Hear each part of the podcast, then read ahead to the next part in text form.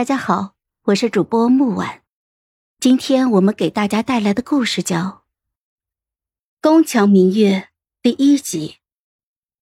皇帝手背上的鲜红在水中氤氲跳动，映得他眼尾通红一片。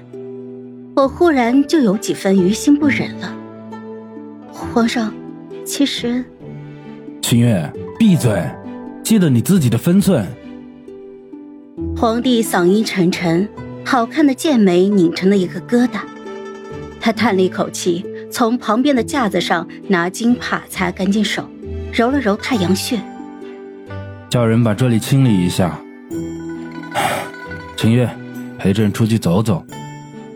我也跟着叹气，老老实实的把铜盆就交给了旁边的宫女，跟在她的身后出了长春宫。我是皇帝的贴身大宫女。进宫那年，我十岁，他七岁。我伺候了他十五年，眼看着他从一个胆小善良的小男孩，一步一步的走到如今天下之主的位置。这世上没有人比我更了解他，所以我知道他现在很难过。可我也没有办法安慰他，他是帝王，很久以前我就知道了。他是天生的帝王，有着世间最硬的心肠。皇帝走到今天这个位置，我们都吃了太多的苦。他不允许自己犯错误，我也一样。于是我抿紧了嘴巴，一声不吭地跟在他的身后闷头走路。我们就这样在御花园里走了一个时辰，皇帝什么都没有说。但是我看见他紧绷的脊背慢慢的放松了下来，我便知道他的情绪已经消解的差不多了。丽贵妃是他宠爱了一年的妃子，她年轻貌美，性子活泼，长春宫里整日都回荡着她黄莺一般的清亮的笑声。今日丽贵妃卧在皇帝的膝头，一边伸手给他喂葡萄。一边撒娇，皇上，人家都当贵妃了，我哥哥还只是一个从五品的小官。昨儿个婉嫔还笑话我呢。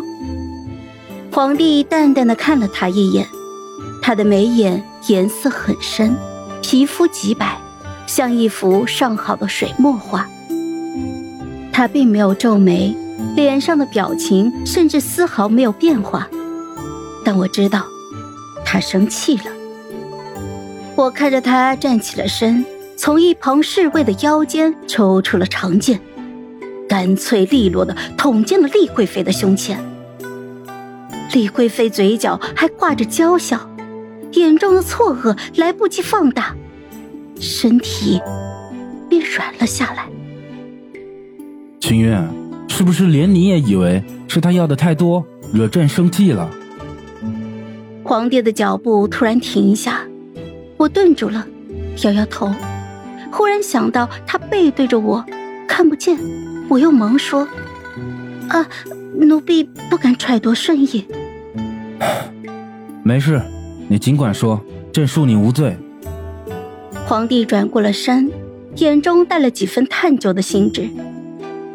我在心中纠结了半晌，试探着开口。皇上生气，是因为自己差点就答应了吧？黑夜中，我看见他的眉角狠狠的跳动了一下。糟糕！我立刻跪在了地上。我猜对了，但是又猜错了。猜对了皇上当时的想法，猜错了他现在的心思。他还是那个薄情天子。不准备叫任何人探听他封闭隐秘的内心世界。